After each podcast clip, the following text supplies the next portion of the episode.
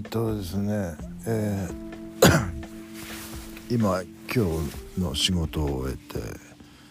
えー食事も妻との会話も終えて薬も飲んで酒も飲んで、えー本も一通り読んであと寝るだけっていう状態なんですけど、えーまあ、本の話をしますと、もう60まで読んだんですよね。えーでまあここまで来てもほとんど何も起こらないということ。最終的に何も起こらないっていうのは大体見えてくるんですけれども。えっとですね「世界の終わり」と「ハードボイルド」「ワンダーランド」においては、えーまあ、主人公は最終的にその、えー架空の町に居残って、えー影だけ外に出して自分はそこの町に居残って終わるというかそういう話だったんですがえまあ、これはその後日談という言っていいのかどうかは分かりませんけど、えーそういう話になっていましてですね。第第一章はもう本当にその世界の終わりの部分ハードボイルドの部分は全然出てこないんですけど世界の終わりの部分をなぞっているだけというそういう、えー世界で、えーでですねここまで60まで来てですね、えーもう主人公は影だけを外に出したつもりが結局自分自身もその街から、えーなんとか追い出されるような羽目になってしまってその街から追い出されるってことは結局現実世界に戻されるということで。それは何を象徴してるかっていう象象徴というか 春樹さん自身がもうそのファンタジーの世界には今自分はいないなとそういうことなんでしょうね多分ね。あの現実世界にあのしっかりいると。いうことで、えーまあ代わりにと言ってはなんですけれどもそのえ局地的に天才的な才能を発揮する少年が、えー代わりにその、えー町へ行くわけですけれどもだからといってさ春樹さんがそれを追っかけていくかというとう彼は行かないわけですよ。もう春樹さんはもうこの現実の世界に居残ることもう自分でもそれは町が決めたことでもある最初もともとはさその町が決めたことでもあるし今となってはもう春樹その主人公自身が、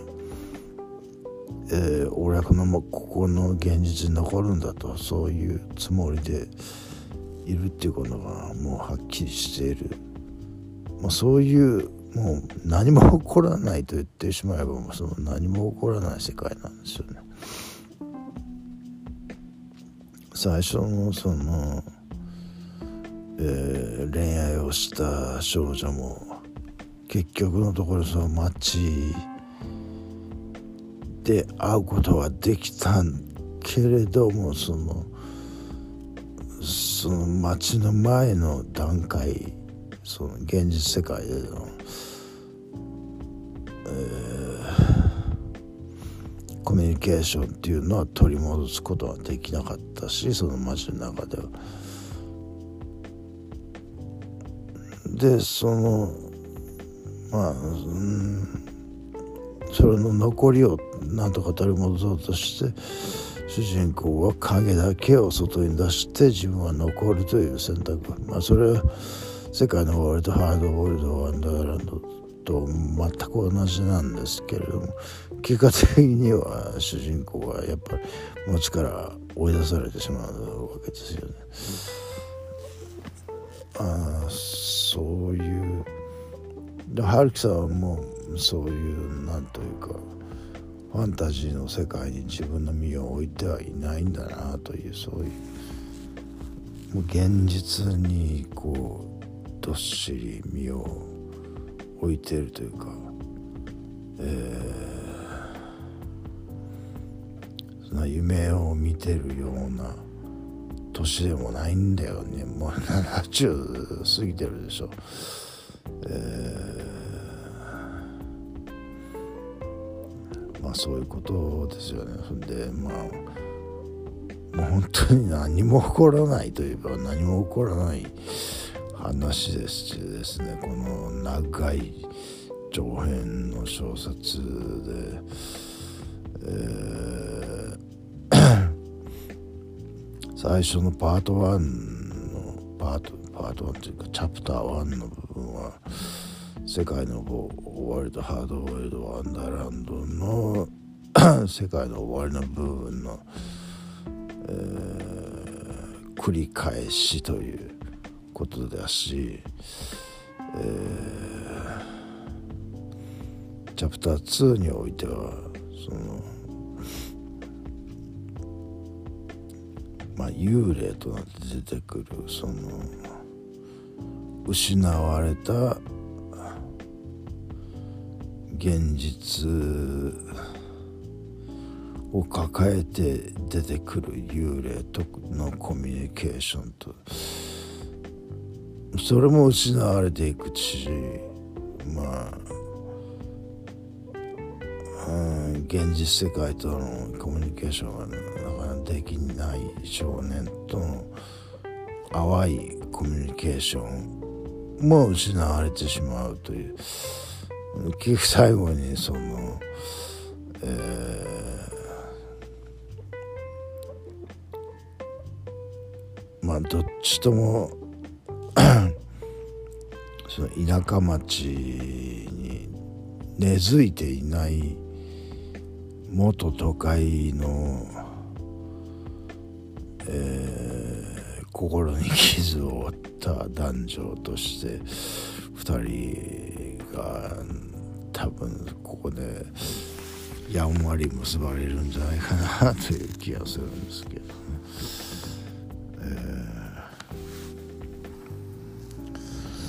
僕のことを言いますとね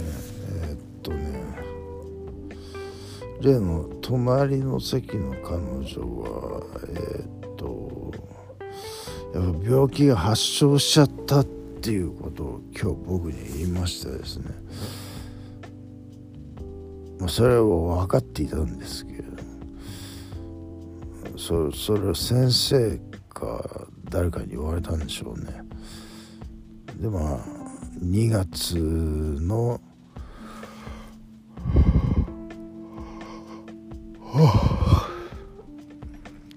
ンスパーティーはちょっと待ってほしいと言われてだから3月かなみたいなことを言ってましたけど彼女はね。まあ3月でも行ければ御の字ですけれどもね。往々にしてそういうのってあのポシャりがちですよね。で僕は今度日曜日はえ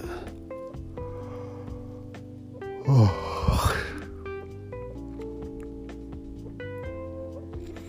まあ静岡の大御所の DJ を集めてのえー、クラブっていう感じじゃないんですよ。DJ バーっていうなんかこうよくわからない。くくりでくくられるようなお店での、えー、パーティーに誘われていて、えー、探しますっていうのはちょっとあれなんで興味ありに、えー、丸つけといたんですけど。分行かないだろうなという気はなんとなく自分ですよね。なぜかって腰が痛いんですよ今、えー、で腰が痛くなる理由はやっぱあれ座ってるあのトラックの運転手が腰痛めるのと一緒でやっぱずっと座ってると腰が丸まってやっぱ良くないんですよね。やっぱ背筋をスッと伸ばしてないといけないということでね。はあ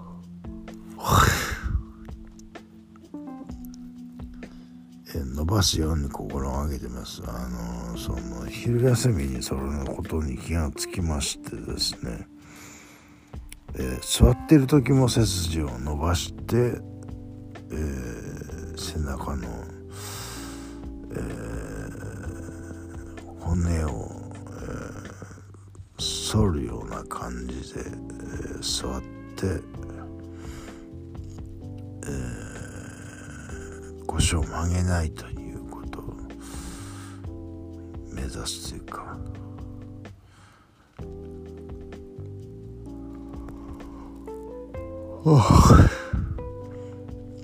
まあこの本は明日中には多分読みは終わるでしょうね。明日市役所でちょっと仕事やることは手続きありますけどそれだけですからね特にやることっていうと。